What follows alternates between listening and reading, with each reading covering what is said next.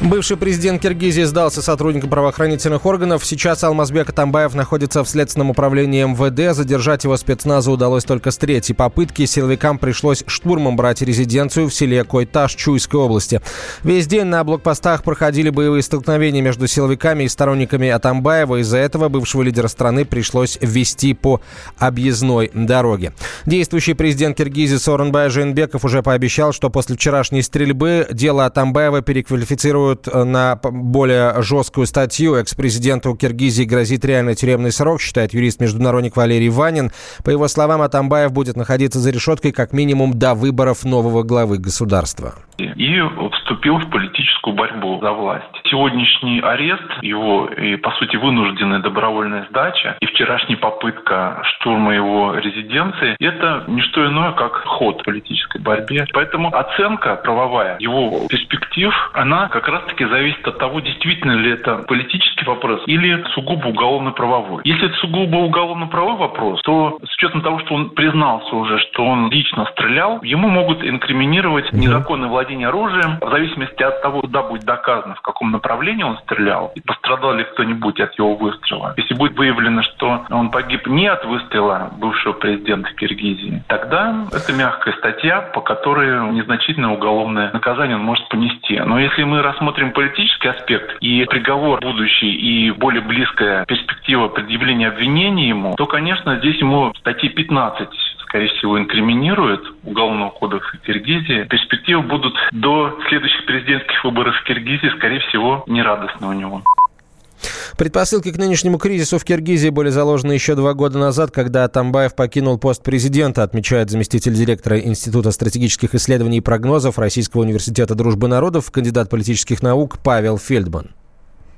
Нынешний президент Жембеков воспринимался в 2017 году как преемник Атамбаева. Когда Атамбаев по доброй воле уходил с поста президента, он передал власть этому человеку, и он рассчитывал, что новый глава государства будет прислушиваться к его мнению, сохранять определенное политическое влияние за Атамбаевым. Но получилось так, что преемник предал своего доверителя, развернул в отношении него следственные мероприятия, парламентское расследование, клан бывшего президента и клан нынешнего президента никак не могли договориться о распределении полномочий. Эти вот парламентские расследования, уголовные дела, которые завершились штурмом резиденции Атамбаева, они должны были поставить точку во всей этой истории. Президенты должны были взять, поместить места лишения свободы, и на этом бы вот эта вот внутренняя киргизская борьба закончилась. Дело приобрело совершенно неожиданный поворот. Ставки в этом политическом конфликте сейчас очень высоки. При обороне своей резиденции Тамбаев перешел все возможные грани. Он сам признавался в том, что он, его сторонники применяли оружие против представителей правопорядка, спецназа. И, естественно, в случае, если сейчас он сдастся на милость действующим властям страны, то он будет арестован и, возможно, даже посажен в тюрьму пожизненно. Поэтому у него сегодня не остается никакого другого выбора, кроме как как бороться за власть до последнего.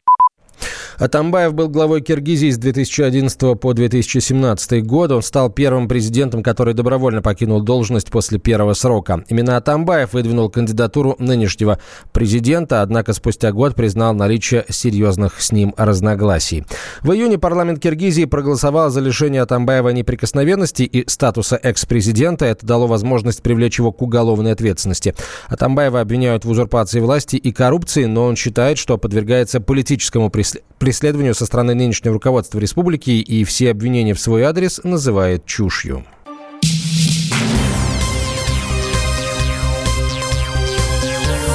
Темы дня. После взрыва на полигоне под Архангельском в регионе повысился уровень радиации, а участок Белого моря закрыли для судоходства. На полигоне в поселке Ненокса взорвалась реактивная двигательная установка. Ракеты. Два человека погибли, шестеро военных и представители предприятия-разработчика получили травмы. Повышенный радиационный фон зафиксировали в Северодвинске днем, однако через несколько часов он нормализовался. А вот с чем связано ограничение в Белом море, пока непонятно. Предупреждение о запрете судоходства в Двинском заливе выпустила администрация морских портов Запада Западной Арктики. За обстановкой в регионе следит корреспондент «Комсомольской правды» Роман Лялин. Роман, э, приветствую. Что известно на данный момент? Да, здравствуйте. Известно, что вот как раз взорвался реактивный двигатель, который был предназначен для ракеты на полигоне. На этом полигоне как раз испытывали ракеты, которые потом устанавливали на судно. Это подводные лодки, корабли. Что пошло не так, пока неизвестно. Сейчас специалисты Минобороны создали специальную комиссию, которая это выясняет. Страдавших доставили в больницу, и сейчас оказывается помощь. Насколько известно, четверо из них в тяжелом состоянии находятся. У них зафиксированы переломы.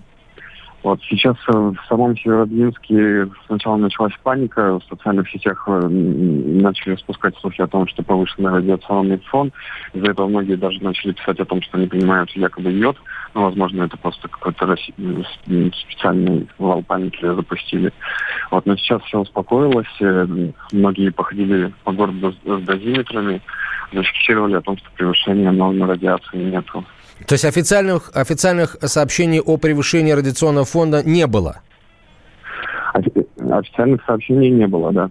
Минобороны сразу же все опровергла, ну, впрочем, как и городские власти и сотрудники МЧС. А в, насколько я понимаю, Северодвинск – это ближайший населенный пункт а, к полигону. А, вот жители города что говорят о том, что происходит? Каким-то образом меняется ли а, режим работы сотрудников правоохранительных органов или все спокойно, никто никуда не едет, никого никуда не эвакуируют? Все спокойно, паника сидит только в социальных сетях. Многие, вот, э, многие пишут о том, что ходят с дозиметрами, якобы где-то зафиксировали ну, превышение допустимую норму, но на самом деле такого не было. Роман, спасибо большое. Э, Роман Лялин, корреспондент «Комсомольской правды», был на прямой связи со студией.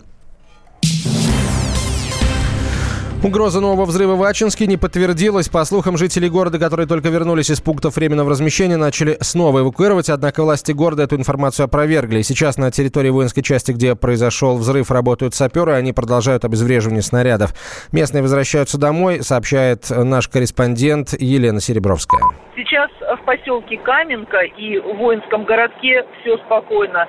Люди начали возвращаться домой, у многих уже застеклили окна, которые были выбиты взрывной волной. Так что вполне тихо и мирно. Люди, которые экстренно эвакуировались, а это примерно около 200 машин, э, буквально через 20 минут смогли вернуться назад. Дело в том, что э, оказалось, что это ложная тревога, к счастью, сработала. Но поразила организация эвакуации. Не было паники, не было истерики. Пожарные, они стояли, смотрели, просили отъехать э, в сторону, там, если кто-то выходил на дорогу или выезжал, останавливался именно на, на дороге. То есть все военные люди были сосредоточены на обеспечении порядка. Была тревога и очень хорошая организация люди выезжали плотным потоком, но никто никого не пытался обогнать или нарушить какие-то правила. После того, как все сосредоточились на выезде уже из э, Каменки и, собственно, военного городка, ну, вскоре выяснилось, что тревога ложная, вернулись все назад, и, э, ну, опять же, кто-то уехал э, к своим родным, переезжать все-таки эту ночь. Так что сейчас все нормально. Сейчас там по-прежнему дежурит на въезд патруль полицейский и военная полиция. Елена Серебровская, Комсомольская правда, Красноярск. Пожар в воинской части под Ачинском в Красноярском крае произошел в понедельник. Один человек погиб, 13 пострадали. В радиусе 20 километров эвакуировали население. Дома покинули более 16 тысяч человек.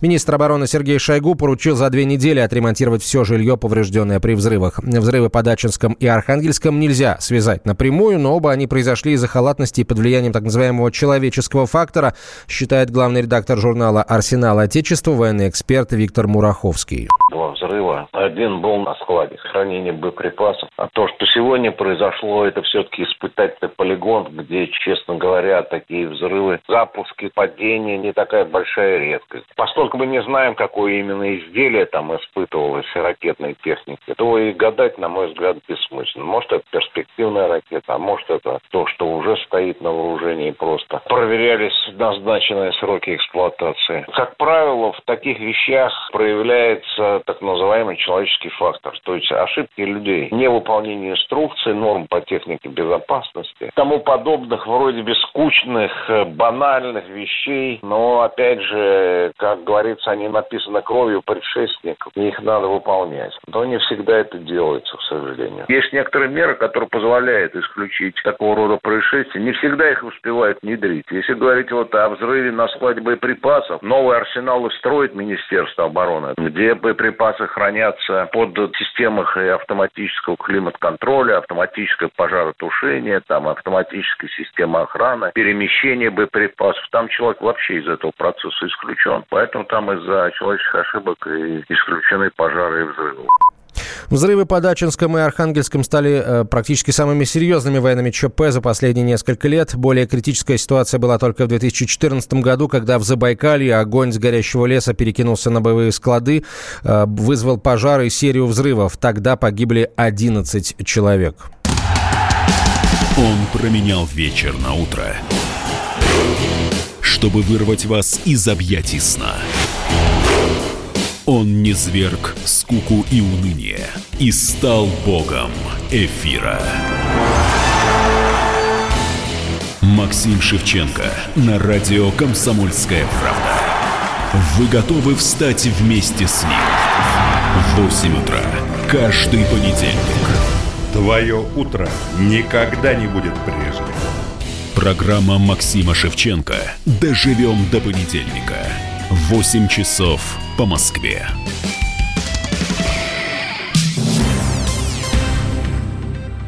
Костромская школьница, которая передала алименты отца в приют для животных, продолжит заниматься благотворительностью. Как рассказала мама девочки Елена Яковлева, их семья регулярно вносит посильные отчисления. В 2013 году на телевидении шла реклама. Мы поехали в этот приют. Новогодняя такая акция, знакомство с приютом. Просто наугад поехали в приют. Нам было очень интересно, и мы приехали оттуда со щенком.